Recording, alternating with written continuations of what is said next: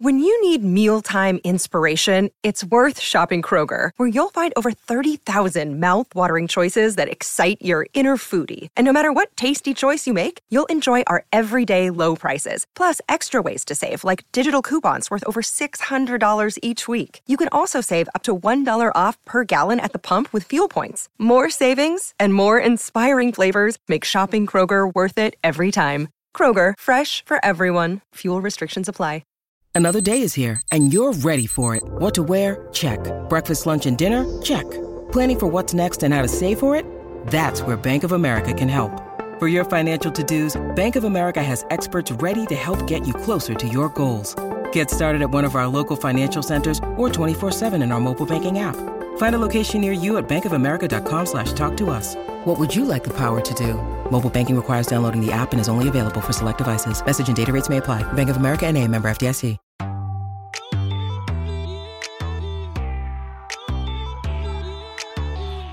Welcome in, everybody, to episode 224 of the podcast. It is Sweeping America, the Aaron Sports Podcast. Great show today. It's going to be a little bit different. I'll tell you why. I don't feel as though anything major happened over the course of the last couple days. Now, listen, Louisville did in fact lose to Georgia Tech. I know I've been critical of Louisville, but at the same time, let's never forget this is the time of year where teams are going to lose on the road. It does happen. Nothing personal against Louisville. So, what we're going to do is something a little bit different. Today feels like the day to have the talk. The talk. I'm not talking birds and bees. I'm not talking about where is this relationship going talk. I'm talking about the San Diego State Dayton talk because there is so much information out there, so much negativity about these two teams. So many people feel like they don't play anybody, they're no good. And I feel like with each coming off a big win, what I am going to do today is simply educate you guys. Some of you no matter what happens, you're not going to believe that San Diego State and Dayton are really as good as some of the elite teams in college basketball until you see it in the NCAA tournament. And even then, maybe you still won't believe it. My job today is not to tell you why you're wrong because we're all entitled to our opinions. My job is to educate you on the other side. These are two of the four or five best teams that I have seen in college basketball over the course of this season.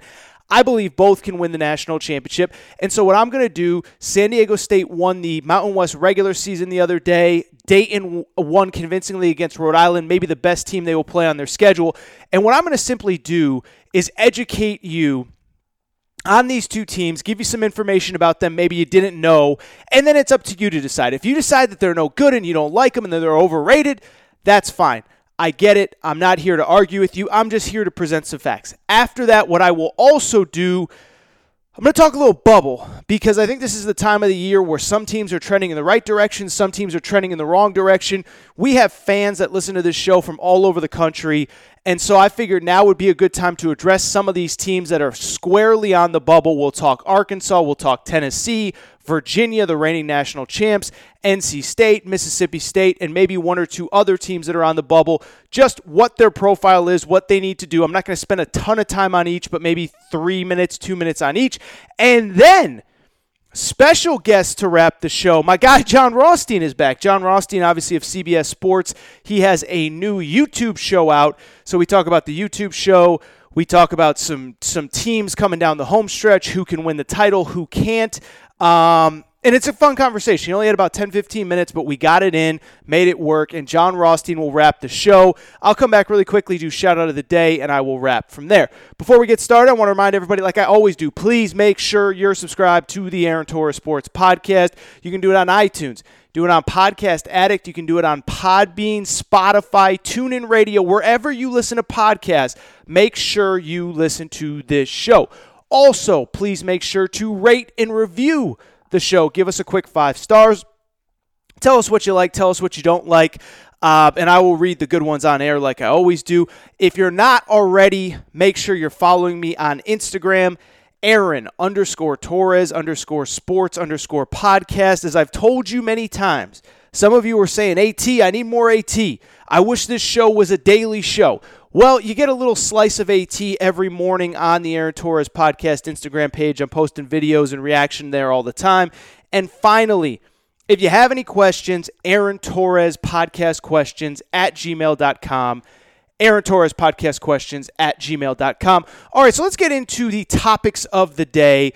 And I think, like I said, I think it's going to be a fun show. I think it's going to be a different show. I talk so much Kentucky and I talk so much Duke and I talk so much Michigan State and I talk so much Louisville that I just feel like today's a good day to branch out, to talk something different, to do something unique, and to really, like I said, we as a community, guys, we got to do it.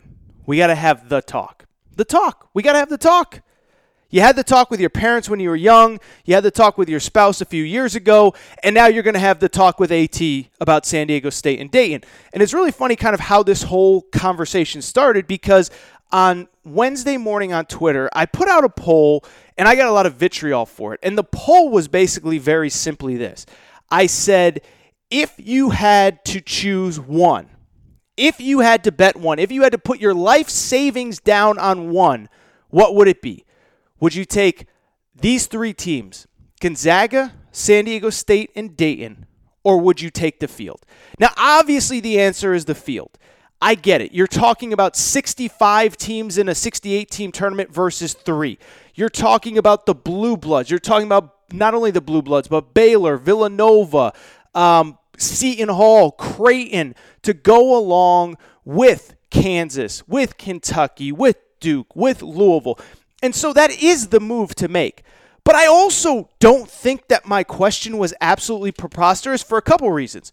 First of all, I'm giving you two of the four number one seeds in San Diego State and Gonzaga, and history tells us that the number that number one seeds usually win this tournament. For all the talk about how open these tournament is and and oh anybody can win it, it's wide open.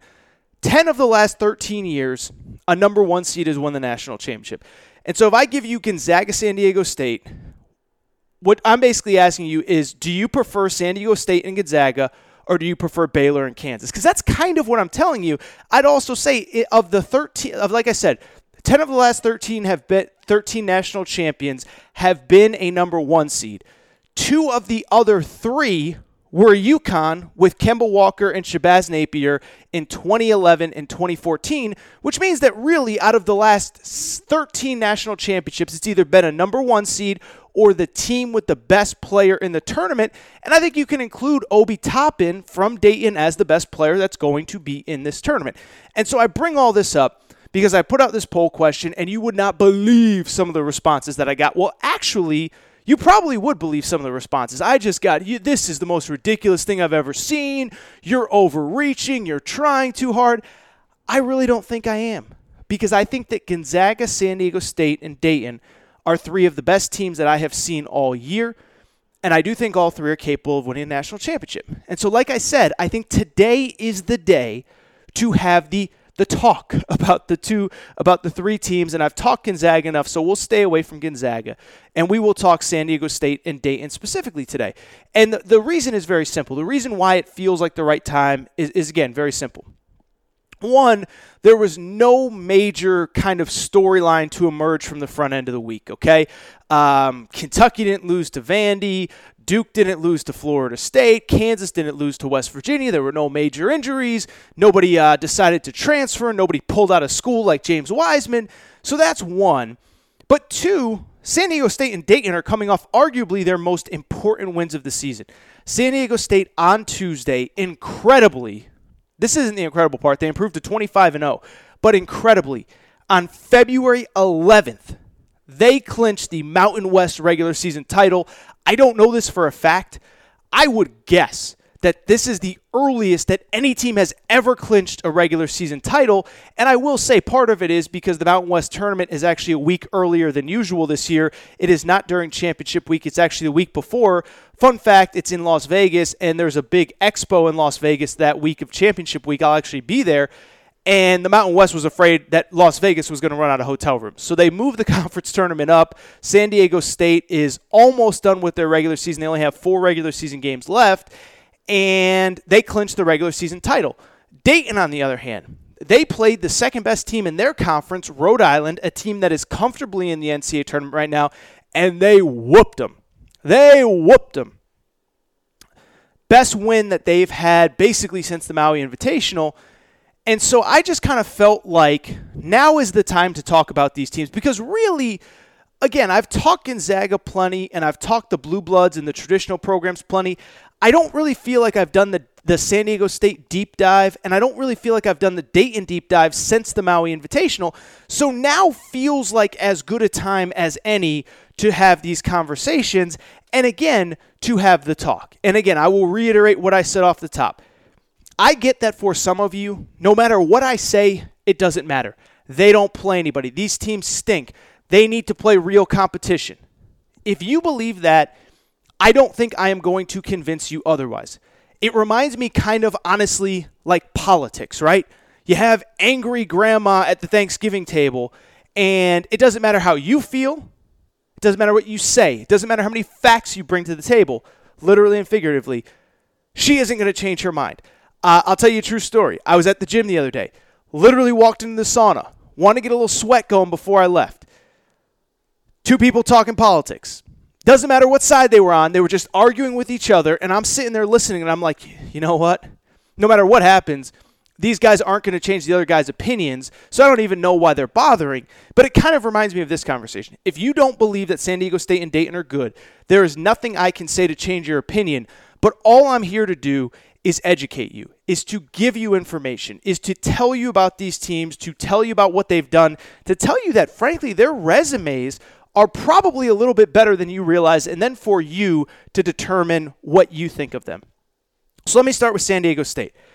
And I will tell you this you're going to laugh, you're not going to believe me. San Diego State is. For, before I even get into it, let me say this. Part of the San Diego State narrative is that, yes, in fact, their conference is bad. I get that, and I get that's part of the, the conversation that comes with San Diego State. I would also say there's a lot of teams that are playing in bad conferences right now. I mean, Duke plays in a pretty bad conference right now. The ACC might only get three tournament bids. So the point I'm trying to bring up is just because a team is in a bad conference, it doesn't mean that they, in fact, are bad. And I think that's the case with San Diego State. And so what I was going to say about San Diego State, I think at the very least, whether you guys like me, don't like me, agree, disagree, I think we can all agree I, I, I think I work pretty hard, and I and I'm not saying it to brag. I'm not saying it because like I want a pat on the back or I want a ribbon. I know I'm a millennial. We get participation trophies. That's not why I'm saying it. But what I'm saying it is when I say what I'm going to say next, it comes from a place of education. It comes from a place of staying up every single night and watching games and getting up the next day and miss watching what I missed. And I will tell you this. San Diego State is the most complete team that I've seen in college basketball this year. I don't know if they're the best. I don't know if when they're at their best, they're better than X, Y, or Z team. I think they're the most complete team, though. They're the only team in college basketball that ranks in the top 10 nationally in offensive efficiency and defensive efficiency. They are a team that, in a year where nobody can hit three pointers, they hit 39% as a team, and basically their top four three point shooters, who are all guards, who all play major minutes, are shooting better than 38%, which is insane. They shoot 76% from the foul line they only turn the ball over 10 times a game, which in the NCAA tournament matters. And so to me, they are the most complete team I have seen. By the way, they start two legitimate seven footers. They will not be overwhelmed by size. People to say, well, you know, what happens when they run into Kansas or they run into one of these teams with all these big guys? Well, they played Iowa with Luka Garza, who's going to be a first team All American, and they held him to nine points.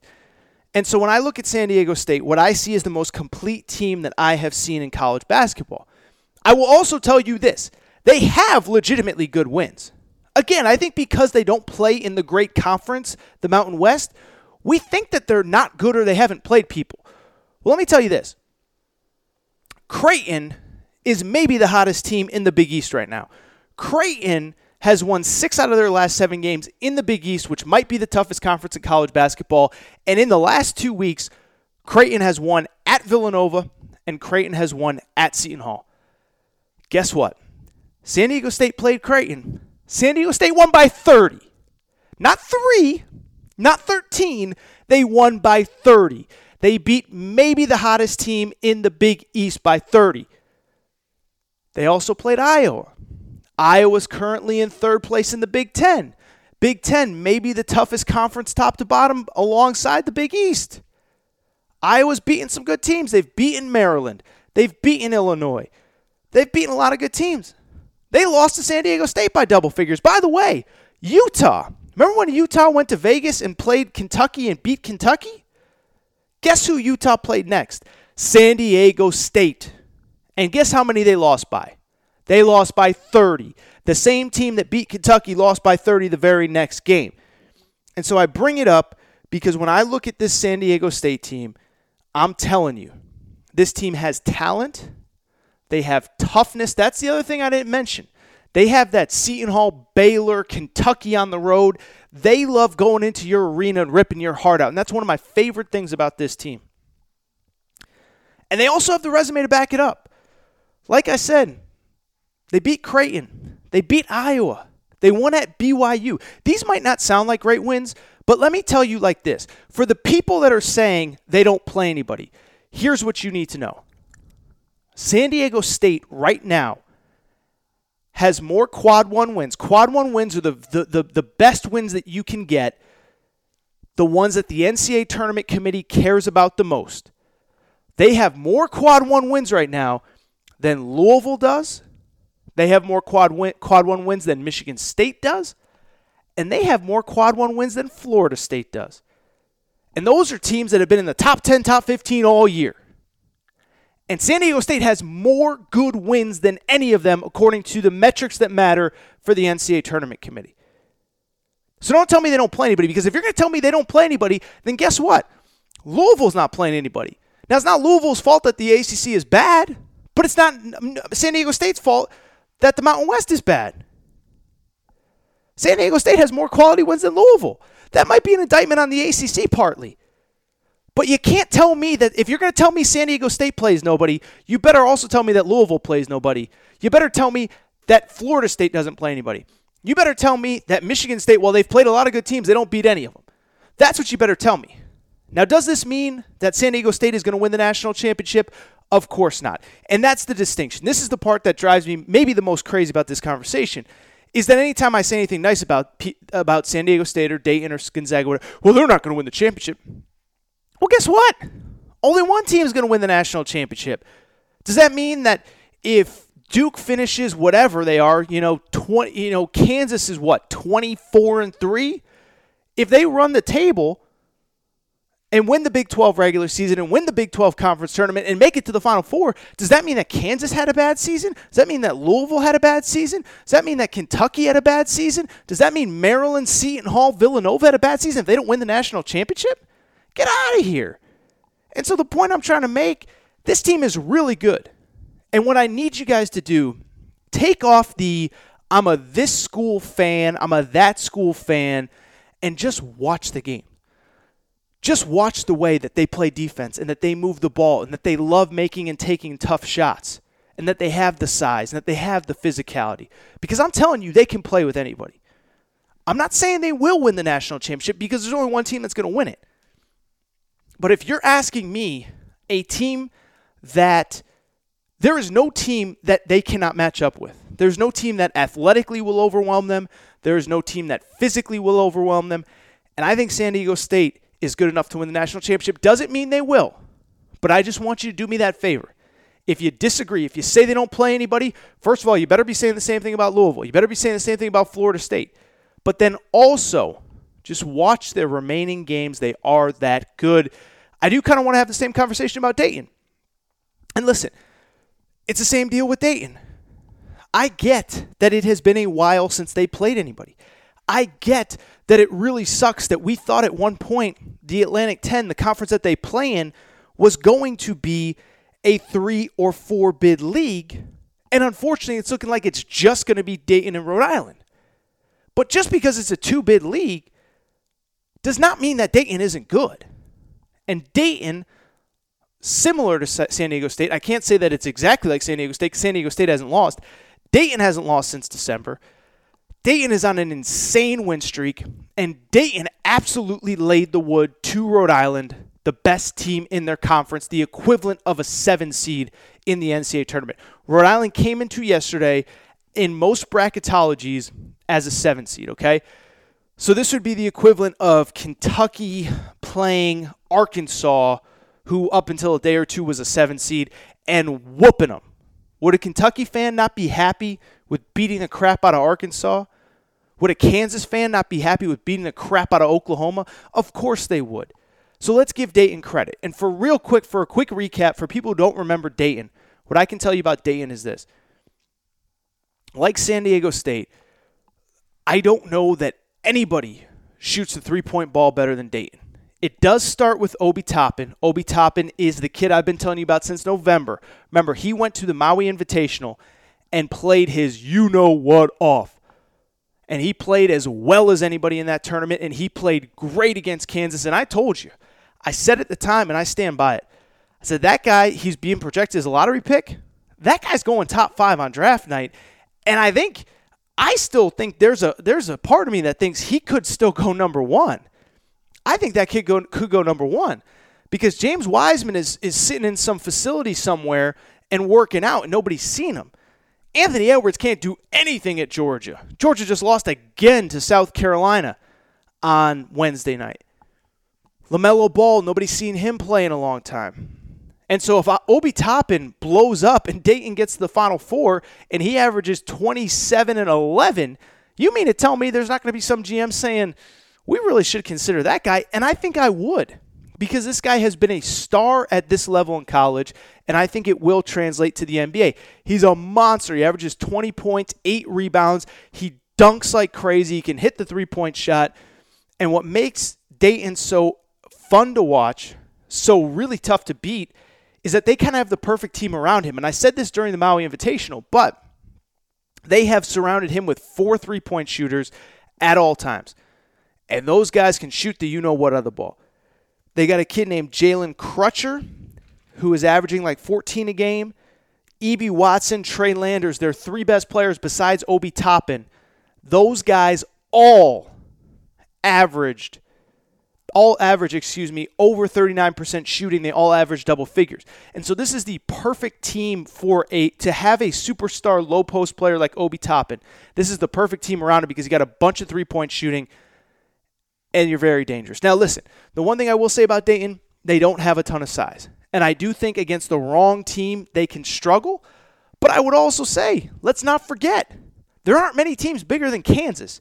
And they took Kansas to overtime in Maui. And if we're being perfectly honest, they probably should have beaten Kansas. They, they had the lead the entire game and ran out of gas in the last couple minutes. And so when I look at this Dayton team, yes, I absolutely think they can win a national championship. And yes, I do think we should give them credit. I know Rhode Island isn't, you know, it's not beating Louisville and it's not beating whoever, Maryland or Michigan State or Seton Hall. Doesn't make it not a good win. Dayton was up like 18 nothing in that game and it never got closer than like 10. They played a 7 seed in the NCAA tournament and it was never closer than 10. Rhode Island's the best team in that conference. I'll tell you, Rhode Island could beat a lot of good teams. And so when I look at Dayton, yes, again, it's like San Diego State. I'm not saying they're going to win the national championship. And by the way, I'm not saying their season's going to be a disappointment if they don't. Because guess what? This may be the greatest season in school history. I'm not going to take that away from them, but I am. I'm just going to say it, and you guys can disagree. It's fine.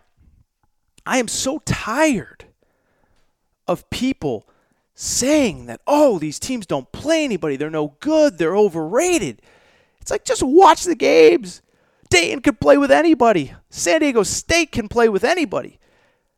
Doesn't mean they're going to win the national championship, but it doesn't mean that they're a bad team. Just like it doesn't mean that Florida State or Louisville or Seton Hall is a bad team if they don't win the national championship. By the way, I do just want to give one quick shout out. I think next episode, what I'll do I'm going to do bubble teams in a minute. What I do think I'm going to do next episode, today I'll do bubble teams. Next episode, what I'll do is three or four teams that are kind of in that like five to 10 range in terms of seeding, like could be a five seed, could be a 10 seed, and can make a run in the tournament. And I think one of those teams played on Wednesday night, and that was Creighton, who beat Seton Hall at Seton Hall. Don't have a ton to say on them. I'll talk about them more. But I think we got to give Creighton a ton of credit because that is a team in the Big East. They are now 8 and 4 in Big East play. They have won at Villanova and at Seton Hall, the team that they're tied for second with and that they that they're actually uh, is in first place, Seton Hall. And Creighton's playing out of their mind. And if you haven't watched Creighton, I'm just telling you right now, they are one of the most fun teams in college basketball to watch because a lot like Dayton, actually, they move the ball, three point shooting. Um, they don't have any real big guys. They got a point guard, Marcus Zegarowski, who I think is going to end up playing in the NBA, and they just got a bunch of three point shooting around him. They are a really fun team to watch. I'll get into them more on Saturday because I do want to do kind of those two, three teams that are maybe off the radar that I think can make a run to maybe a Final Four. But, um, but yeah, we're not going to talk too much more about them today. But that was another game that stood out to me. I do really quickly. I'm getting some mean texts right now for, from from some friends. Um, I do really quickly. I do want to talk about bubble teams because I get this question so much from so many fan bases, and it's a great question. I, listen, I get it. I'm a fan. You guys know I went to UConn. I want everybody to make the tournament. I want my team to make the tournament. My team isn't going to make it this year, but when you guys always ask me, like, AT, like, what about this team? What about that team? Can my team get in? Can this team get in? Can that team get in? So I figured it'd be fun to just look at five or six bubble teams. I'm not going to get to all of them. There are some that I would love to talk about, but they're playing after I'm recording. And so, like, for example, Indiana is playing on Thursday night. And it's like, it doesn't make sense for me to talk about Indiana if they're playing less than 24 hours after I record. Um, Memphis and Cincinnati play two teams that are very firmly on the bubble. Guess what? They play Thursday night. The winner got a much needed win. The loser is going to be in deep, deep, deep, you know what. And I would add, it's probably going to be Memphis. I talked about Memphis last episode, and so I would encourage you to go back and listen. Florida, very much on the bubble. We'll not talk about them today. I will give them credit. They went to Texas A&M. They got a win. They needed that win. Good for them.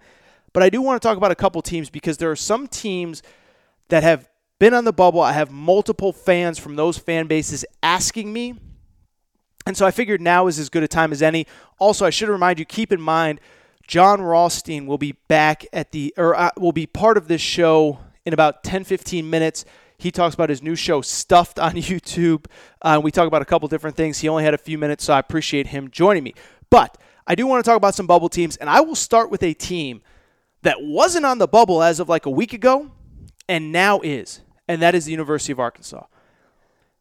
And you guys know, you know, I've had Coach Muss on this show many times. I, did my Arkansas rant after the Indiana game, but it has been a tough couple weeks for Arkansas. They lose Isaiah Joe, their best NBA draft prospect. He goes down with an injury. He's out four to six weeks. And in the least surprising news ever, they're struggling, right? When you lose an NBA caliber player, you're going to struggle. And that's exactly what happened to Arkansas. They've now dropped three in a row. And the unfortunate thing was they actually had Auburn on the ropes. If they had gotten that Auburn win, their whole season is in a completely different place. But they, they, they lose to Auburn in overtime. Then they lose at Missouri. And then they lose at Tennessee on Tuesday. And we're actually going to get to Tennessee in a minute because I think they're in better shape to get a potential bubble bid than people think. But with Arkansas, again, they're just really struggling without Isaiah Joe. And again, these are things that happen when you lose an NBA draft prospect and your second leading scorer. The thing that I will say for Arkansas is that they do have somewhat of a manageable schedule going forward. I don't know that there's ever a quote unquote easy schedule in the uh, in the SEC, but you look at their schedule and they do have a chance to pick up some quality wins going forward. They have the opportunity to get the wins they need to put themselves in the tournament. It won't be easy. First of all, they got to take care of business. They play at Texas A&M, at Georgia. Those are two wins you have to have. Arkansas did already beat Texas A&M. Georgia is a grease fire. You got to get those wins. You got to beat Missouri at home. And then I think it really comes down to the remaining games. They play Mississippi State at home, they play at Florida, they play LSU at home. So that's seven games total. I think there are three games that are absolute must wins. Missouri, at A&M, at Georgia. I think if they can get one other win, if they can go four and three, again, we're talking about bubble teams. We're not talking about teams that are going to finish the regular season 26 and five or 28 and three. We're talking about bubble teams. For Arkansas, I think they need to go four and three down the stretch. If they go four and three down the stretch, That would put them at 20 and 11 going into the SEC tournament, and it would put them at what eight or nine, uh, eight and 10 going into SEC tournament. I think if they can get that, because they do have some nice wins out of conference, most notably at Indiana, which is still a good win in the computers. I think they'll be okay if they go three and four probably need to win at least one game in the SEC tournament. But I think for Arkansas, four and three is your best bet. Win a game in the SEC tournament and you're in. And I will say this too for Arkansas. As long as Isaiah Joe is back for the NCAA tournament, the committee does factor in that you're missing one of your best players. So that's an important factor for Arkansas going forward. Do want to get to another bubble team, the University of Tennessee. And I'll be honest, I didn't really think Tennessee was a bubble team. But I kind of started looking at their their stuff and looking at their numbers and looking at their schedule. Tennessee's closer to the bubble than people think. So they're only 14 and 10 overall as I record this, but they are 6 and 5 in the SEC. Um, and they've won two out of their last three. They, they won at Alabama, they beat Arkansas, and I thought they played Kentucky pretty tough last Saturday. And so I'll give Tennessee credit because they're playing really hard and they're playing about as well as you can ask, given the fact that they lost Lamonte Turner, their best player for the season, to uh, their best player this season to injury. The kid Santiago Vescovi, uh, the point guard from, from Uruguay, has stepped in nicely. And I'll say this for Tennessee. I don't think the path is easy. Unlike Arkansas, most of Tennessee's manageable games are behind them. They have an insane backstretch of the schedule where Tennessee has to play at South Carolina, at Auburn, at Arkansas, at Kentucky, and then they get Auburn and Florida at home. The only game that should be a win, they get Vandy at home. But what I'll say with Tennessee is this I don't think they're going to get enough wins to get into the NCAA tournament. But they do have the schedule where if they can pull off a few of these upsets, if they can pull off the upset uh, against Auburn at home or at South Carolina or at Arkansas, heck, at Auburn or at Kentucky would certainly help. I think they're going to be in the conversation because the one thing I will say is again, the committee will factor in that they lost their best player in the middle of the season. And the thing about Tennessee, you can't deny that they really challenged themselves out of conference. This was a team that played Washington when Washington was actually very good. They played at Cincinnati. They played at Kansas. They played Wisconsin at home. They played Florida State on a neutral court. They played Virginia Commonwealth, VCU on a neutral court. And so the committee loves teams that aggressively schedule. I think Tennessee will be rewarded for that. Now, they still got to win a couple more games here, but I think if they can pull off a few upsets, I actually do think Tennessee is closer to the bubble than anybody realizes. I think they could have a not great record, but because of the metrics, and if they can get one or two of these really big wins down the stretch at Auburn, at Kentucky, Kent- whatever it is, Auburn at home, I think that can help their resume. I wouldn't bet on them getting in, but I think it's possible. A couple other ones I do want to talk about really quickly Virginia defending national champions. They have really kind of a wild resume. Um, you look at them, they really have no great wins out of conference. And in the ACC, they really only have one great win, which was Florida State at home. And it goes back to what I said a minute ago with Louisville and Florida State. There's just not a lot of good wins to have in the ACC this year. And so you look at Virginia, they are entering the weekend, they're 16 and 7, 8 and 5 overall. But what I will say is they're actually playing pretty good basketball. And you guys know I've been critical of Tony Bennett through the years, but they are five and they've won five of their last six. The only loss was at Louisville in a game that they could have won. And again, like I said, they're starting to beat the teams they're supposed to. They do have the good win over Florida State. They also took care of business against Notre Dame. They took care of business uh, against Clemson. They, they're winning the games that they're supposed to, is the point that I'm trying to make. In the end, I will say this. They got a game at UNC. They absolutely got to win. The thing that they have going for them, four of their last seven are on the road. And the two biggest games, Duke and Louisville, are at home. So you pick up road wins. Road wins look good in the computers. I'll tell you what, if you can beat either Duke or you can beat Louisville at home, and I think they can beat one of them at home, considering they almost just beat uh, Louisville on the road – I think they lock themselves into a tournament bid. I don't know if they'll get those wins. In the end, I do think they end up as a tournament team. I want to stay in the ACC. because really there's only one other team that's really in the conversation. Syracuse is on the fringe of the bubble. The team they lost to on Tuesday night, NC State, really kind of a crazy resume. And NC State's one of these teams. Last year, I think they were one win away from getting into the NCAA tournament. Kevin Keatts has been on this podcast to talk about last season. Kevin Keatts, friend of the Aaron Torres pod, he was on, I think, May, June, somewhere in that time frame to talk about NC State's last season. Um, and they're very much in a similar boat this year. Again, a weird resume overall 16 and 8, 7 and 6 in the ACC uh, you know, some losses that I think they wish they had back. Uh, they did lose at Clemson. They got swept by Georgia Tech. Now, I will say one of the Georgia Tech games was literally on the opening night of the season. They were down two starters. Um, but NC State's another one that they have the games in front of them, but they need to win some of them. They have two games left against Duke. They play Florida State at home. They play UNC on the road. UNC on the road, believe it or not, still counts as a quad one win because UNC is still in the top 100. It's a long story, but it's still not a terrible. It's still a good win if you can get it. But again, I do think it comes down to they have two games against Duke, one against Florida State. Two of those games are at home, one against Florida State, one against Duke. You got to win one. And I think you're in the tournament if you take no more bad losses. The good thing that NC State has going for it is what everybody has going for it, which is very simply that there's just not a lot of good teams this year, and we're going to be fighting to get 68 teams in this field. Really quick, I want to wrap on two more. Out of the Mountain West, I do quickly want to talk about Utah State. Utah State's kind of a wild team. So they're 20 and 7, 9 and 5. They are the second best team in the Mountain West behind San Diego State. We're doing a lot of San Diego State Mountain West talk today. And Utah State's, like I said, kind of a crazy team. They entered the year in the top 25. They were the Mountain West regular season and tournament champions last year.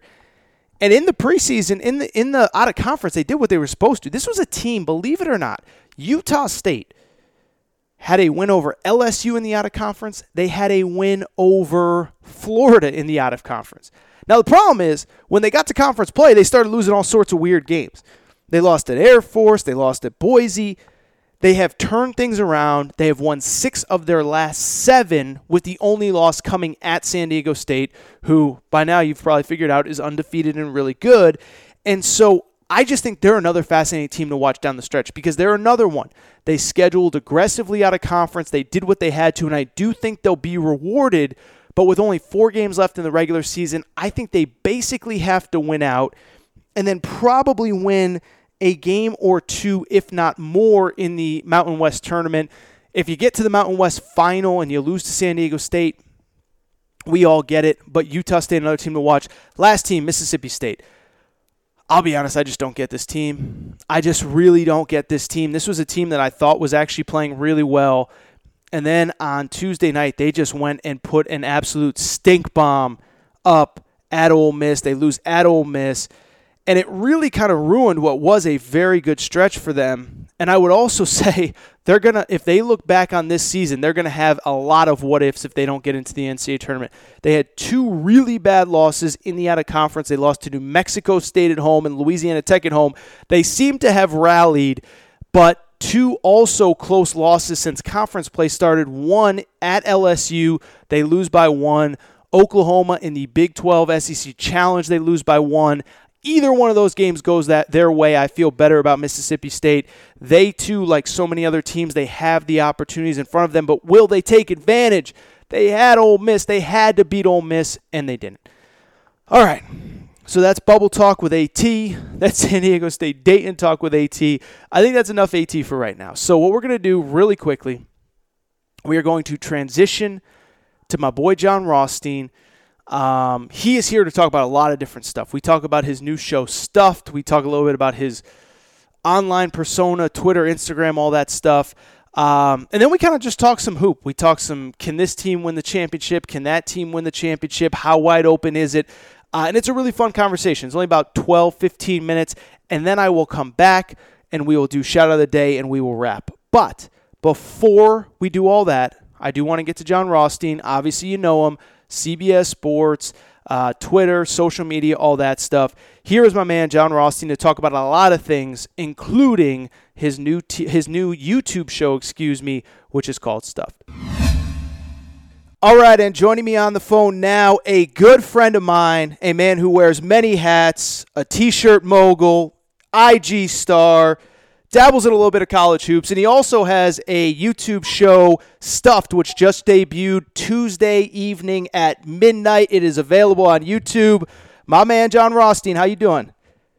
Good, Aaron. Good to be with you, buddy. Well, it is fantastic to be with you as well. First question, most important question. Are you sleeping all right? I mean, you tell me you don't sleep till May. So, like, like, are you? Are, we're we're getting down the home stretch here. How you holding up? We're good, man. We got about two months left before we crown a national champion, and as we can see, every day is going to bring new twists and turns in the world of college basketball. So, it's been definitely one of the more exciting and unpredictable seasons that I've ever covered. In all my years covering the sport, so I think the lead up to conference championship week is going to be sensational, and the NCAA tournament will be even better.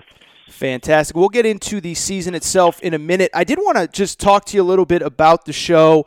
I mentioned it off the top. Uh, you debuted a new uh, YouTube show called Stuffed earlier this week, and for you've been hyping it up a lot on social media. But for people who haven't had a chance to uh, dive in yet, give everybody kind of a quick preview what you're doing, all that kind of stuff. I mean, you know, it's pretty much just a show that you know is going to highlight obviously key players and key coaches in college basketball, and maybe more of a relaxed setting. We're going to talk about obviously great food and how that blends well with great college basketball, and we're going to obviously be very heavy and engaged with the fans and the different obviously aspects of everybody who roots for their favorite team. So it's an exciting new project. I'm ecstatic for the for the project, and I'm looking forward to getting the show off the ground and on an upward trajectory. Where did uh, where did the idea for all this come from? Well, Malcolm Media, the company who is behind the genesis of the show, was the creators of the popular NBA show All the Smoke, which is now oh. on Showtime. So oh, wow. they reached out to me in December about doing something in the college basketball landscape, and we had a couple of meetings and traded some ideas, and were able obviously to put something together. So they're the ones obviously who came up with this great NBA show. So now it's exciting to obviously be, you know, as a partner of theirs as they try and obviously get into the college basketball space as well. So is there any chance we get a crossover show where maybe you and Matt Barnes, he dabbles in a little of what you do, you dabble in a little bit of what he does, anything like that? Yeah, I'd like to find out how those guys have the genetics they do because, you know, if they were eating what I was eating, definitely wouldn't be as thin. But we'll see. Anything is possible. All right, fantastic. All right, so you mentioned it off the top. College hoops now, we're about like five weeks till Selection Sunday, as you said, seven, eight until we crown a national champion.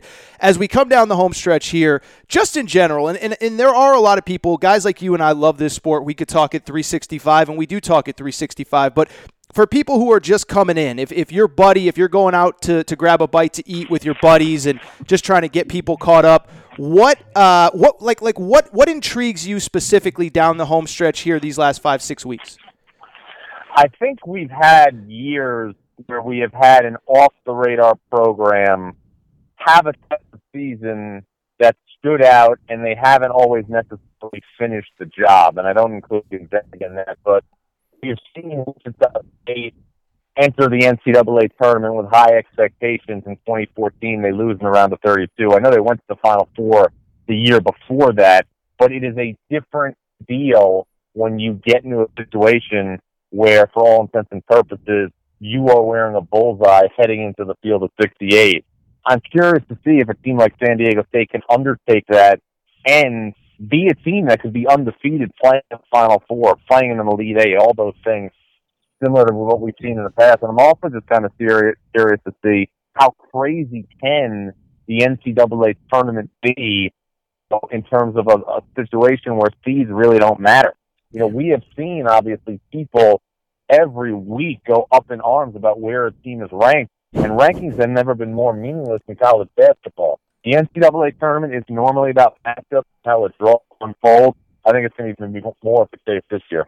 So it, you kind of mentioned this off the top. Do you believe so? So this is kind of a, a conversation that it's been an interesting conversation. I certainly think it's wide open, but there's this conversation that there are quote unquote no great teams and all this kind of stuff.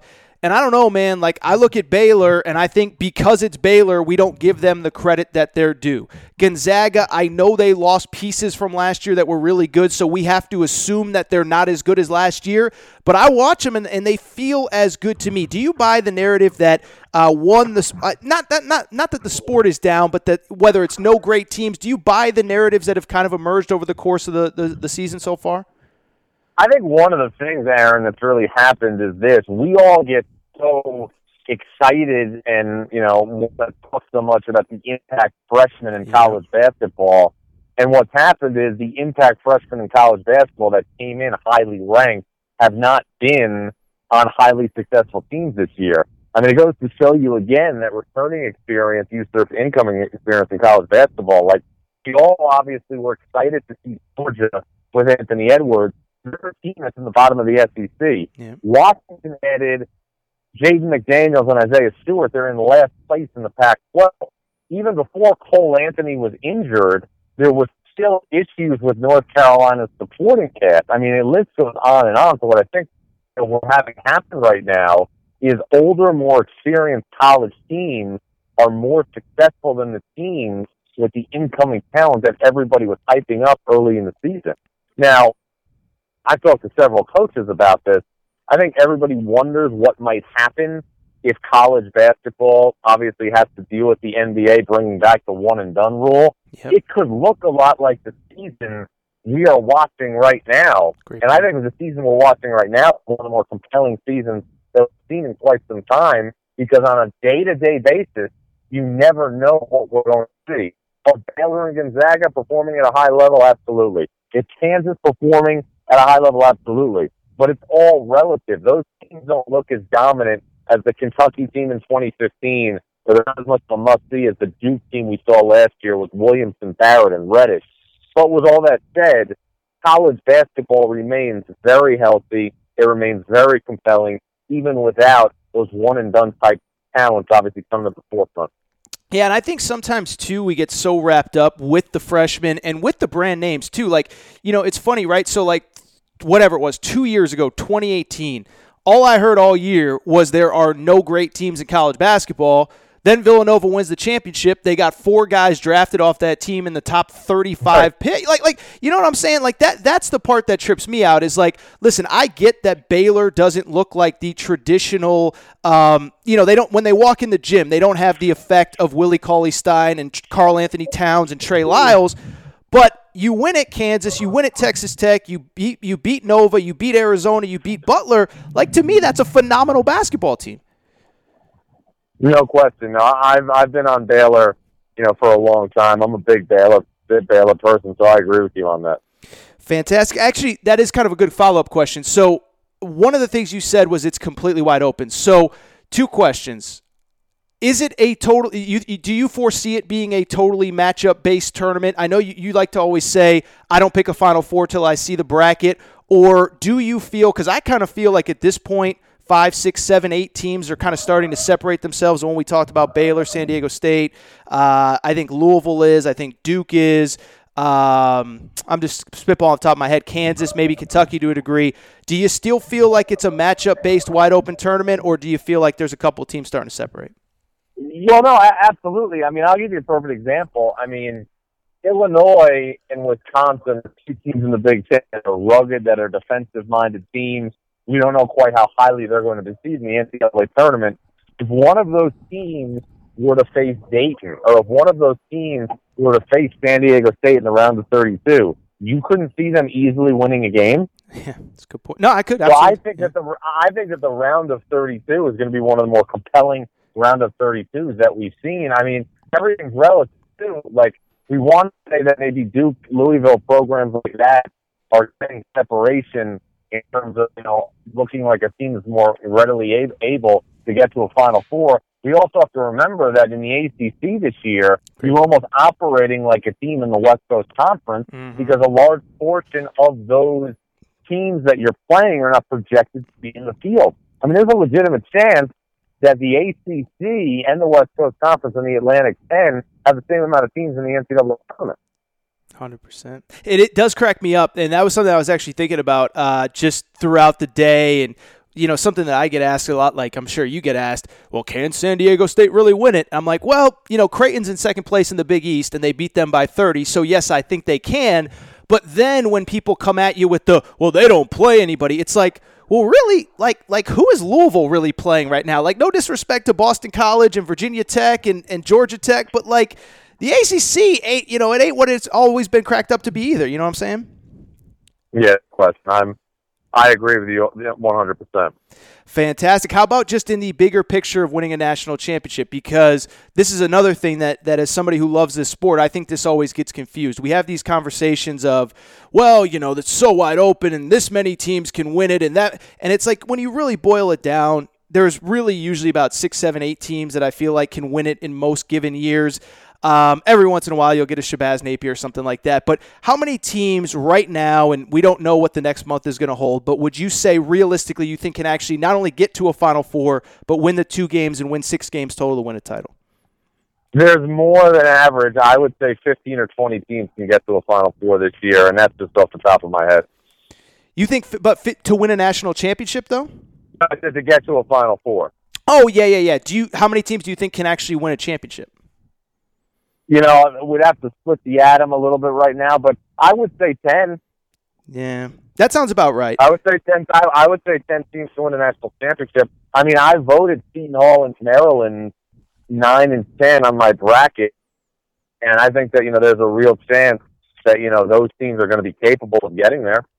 Yeah, no, 100%. I, I would actually include Seton Hall in there as well. Uh, let me go through a couple teams. You tell me what you think. Can win it all, not just get to a Final Four, but can win it all. Um, we'll start with the easy one. Okay, let's start with the non-easy ones for people who don't watch this stuff. San Diego State. I love San Diego State. I think they're phenomenal. One, give the fans what they need to know, and two, just how good they are. You ask me, can they win it all? Absolutely. Yep. I mean, this isn't a cop out answer. We need to see the draw. uh, I mean, I, I don't think that there's any doubt that San Diego State is capable. We, we need to see the draw. I mean, they're a team, obviously, that, you know, defends at a high level. They've got more stop making and so on and so forth. But we have seen scenarios where teams of that ilk, a San Diego State, a State, or a Butler, you know, was in a situation where it had a lot of momentum going to the NCAA tournament. Sure. If you're undefeated right now and it's mid-February, you're good enough to win the national championship. So this year, yes, is San Diego State capable? Yes. Would they be a favorite? Probably not. Seton Hall, you said you think can win a national championship? Yes, no, no question. I agree 100%. Uh, how how about I know you just had him on your podcast, West Virginia Bob Huggins. What what do you think? I think West Virginia has the chops to grind its way to a Sweet 16. Beyond that, would depend a lot on the matchups. And you know, I talked to Hugs about this earlier in the week, and you know, I asked him what's the biggest thing you know that he needs to improve on in the next month to be a team that nobody wants to play. And he said it's real simple. We just got to shoot the ball better. West Virginia staff started the game against Oklahoma on Saturday. They missed 22 shots within two feet of the basket. Wow. Tw- did you say 22, so 22 shots? 22 with- shots. That's, that's, that's what Huggins told me. So, wow. you know, people say we just got to make shots. and that's simple. But he said if we make half those, we win the game going away. So, you know, that's going to be a big key for that team moving forward, you know, as it normally is. Villanova, you think they can win it all six games? Yes, I do think that they can. I wouldn't expect this Villanova team to, you know, win a national championship. I, I but I think that they can. You mentioned Maryland, same thing. You think they can it, without knowing yeah, the bracket? Maryland has the talent to win the national championship. All right, last. I don't know if they're going to, or, you know, I mean, I think a lot of here's the thing: a lot of the teams that you're asking me about, and this is, I think, a common theme right now for this season. A lot of teams that you're asking me about have the chop you know, go on the tournament or also lose in the second round. There's going to be a lot of teams like that this year. Yeah, no, absolutely. I, I agree with all of that. And that's kind of why I was asking about those teams. We know Baylor's good enough. We know whoever, Kansas, whatever. Uh, last couple questions. Uh, obviously, everyone filling out a bracket loves the teams that are a little bit off the radar. Anybody standing out to you at this point? It can be a fourth, fifth, sixth place team in a high major conference, a, a first place team in a low major conference? Anybody stand out that could make a run that nobody's talking about? I've got four that I'm looking at. Creighton out of the Big East, so good offensively, tremendous guards, tremendous offensive coach. BYU out of the WCC. You have Yoeli Childs. You've got great veteran guard play with Toolson and with Haws. Houston out of the American Conference, who I think you know is one of the better rebounding teams I've seen this year in person. And then Penn State out of the Big Ten, a team that has a dynamic four-five and Lamar Stevens and Mike Watkins and a burgeoning star in Myreon Jones, who's pound for pound, inch for inch, one of the more improved players in college basketball this year. All right, Jon Rothstein. He is, of course, uh, he is the host of Stuffed on uh, YouTube. You can find it uh, on his Twitter feed. You can also follow him on Twitter at Jon Rothstein. Jon, anything else? Uh, I mean, obviously you're going to be in studio with CBS, but anything else people need to know about where you're going to be, what you're going to be doing over the next month? Just gotta try to keep trying to stay busy and just keep watching, trying to report on it. That's it. Just like a lot like you know Sylvester Stallone on Rambo in the sequel, Rambo First Blood Part Part Two. I'm day by day. Fantastic. You going to enjoy that nap once May hits, or what? Exactly. Jon Rothstein. Follow him on Twitter at Jon Rothstein. Uh, and that is all. All right. I want to give a quick thank you to my man, Jon Rothstein. Uh, as I said, it was uh, very nice of him to come visit, come hang out. He's a good dude. I really enjoy talking hoop with him. He is one of these guys, a lot like me. I mean, he could just talk college basketball 365 days a year. I mean, you could call him up literally in the middle of July um, and just say, you know, Jon, what you know, what are your thoughts, man? You know, Big Ten this year, like, and he just give you 12 minutes on, well, you know, Iowa returns this, and Maryland's down that, and Michigan State. Don't sleep on Michigan. Uh, and I'm very much the same way. And Jon and I get along really well, and I actually enjoy talking hoop with him. Uh, all right, it's it's about time to get out of here. I've done enough for one day. Really did quickly though want to give a shout out of the day, and the shout out of the day goes to the Iron Bowl basketball style. Okay, so the first time that these two teams played, Auburn and Alabama, is obviously the Iron Bowl. We all know it from football. First team these two teams played, I actually talked about it on the podcast because Auburn was the last undefeated team in college basketball besides San Diego State, and they lost, and it was this crazy game, and I talked about it. Yet they played again on Wednesday, and it may have been even crazier. First of all, Auburn wins in overtime 95 91. That's not really the story. The story with Auburn is just they play these insane games. And I know we got a lot of Kentucky fans listening to the show, so take out your bias for what happened at Auburn a couple days ago when Auburn uh, shot 22 more free throws than you did. I think the final total was 44 to 22 or something like that. Um, and let's just talk about the fact that Auburn, in their last five games, they have played four games that have gone into overtime, and they have won every single one of them. They beat LSU in overtime. They beat Arkansas in overtime. They beat Ole Miss in double overtime. And they beat Bama on Wednesday night in overtime. They are now four. They're now five and zero in their last five. Four of those games have gone to overtime. That's insane. And I think we all know now why Bruce Pearl sweats so much. The other story in this game, though, this is really why it's a shout of the day. Remember last time we talked about Bama, and I told you that Nate Oats kind of has that Houston Rockets philosophy of the only good shots are either layups or three pointers. Like, there's nothing worse than a mid range jump shot, and there's no reason to even take one. Because if you're going to take a long shot, it might as well be a three because it counts for one more point. If you're going to get inside the arc, drive at the rim, try to get a foul, try to get to the foul line, whatever. Why do I bring that up? It is because in an overtime game, Alabama shot, are you ready for this? 59 three point attempts. 59 5 9 three pointers. They made 22, 37%. They end up losing the game. But I'll tell you exactly what I told you the first time these two teams play. Every time I watch Alabama, I don't know how you can be a guard in high school basketball, a shooter in high school basketball, and not say, "Man, I want to go. I want to go play for that guy." Because, like, say what you want about Nate Oats, friend of the Aaron Torres Sports Podcast. By the way, Bruce Pearl too. We don't show bias here. Nate Oats, he wants to play fast and he wants to shoot threes. And I don't know any high school player in America that doesn't want to play like that. So shout out to those two teams. Just an insane game. There was nowhere else to really talk about it. So we talk about it here. Shout out of the day Auburn, fourth win in five games in overtime. Uh, all of them are wins. Bruce Pearl sweating his you know what off. Nate Oats, 50, 59 three pointers, just insane. All right, that's it for today's Aaron Torres Sports Podcast. I want to thank Jon Rothstein for joining me. I want to thank you for listening, and uh, I think it was a really fun show. Like I said, I don't know if I'm ever going to change anybody's opinion on San Diego State or Dayton, but at least we talked about it. We also talked some bubble teams, and it was a good time. I enjoyed myself. So thank you guys for listening. I appreciate it. Uh, that's all for today. I want to remind you if you're not subscribed, now is as good a time as any to do it because we are talking hoops now going forward for a very long time.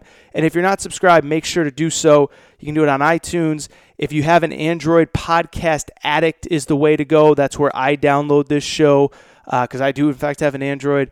Podcast Addict is the way to go. Podbean, TuneIn Radio, Spotify, wherever you listen to shows. Also, make sure to rate and review the show. Give us a quick five stars. Uh, make sure excuse me, excuse me, excuse me. It's getting late here. Make sure you're following on Instagram, Aaron underscore Torres underscore sports underscore podcast. Also, if you have any questions, Aaron Torres podcast questions at gmail.com. I do have a couple questions maybe I will get to at another time, but it is busy time. It is go time. If you have any questions, though, send them in because this is the time where there's so much to talk about that it always does help when you guys send stuff in so I know what you guys do want to talk about. So that is all for today's show. I appreciate you guys listening. Shout out to Bruce Pearl, who's sweating his you know what off. Shout out to Nate Oats and those 59 three pointers. Shout out to Torrent Craig. Shout out to Rachel, who hates my voice. That is all. I will be back on Monday.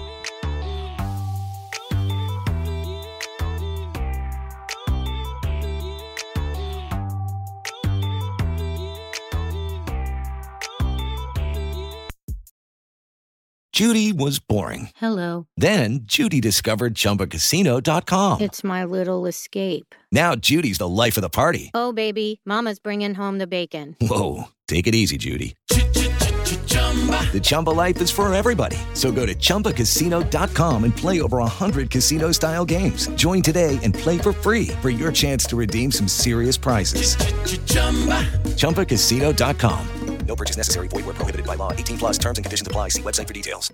Hey guys, it is Ryan. I'm not sure if you know this about me, but I'm a bit of a fun fanatic when I can. I like to work, but I like fun too. It's a thing. And now the truth is out there. I can tell you about my favorite place to have fun. Chumba Casino. They have hundreds of social casino style games to choose from with new games released each week. You can play for free anytime, anywhere and each day brings a new chance to collect daily bonuses. So join me in the fun. Sign up now at ChumbaCasino.com. No purchase necessary. VGW. Void were prohibited by law. See terms and conditions. 18 plus.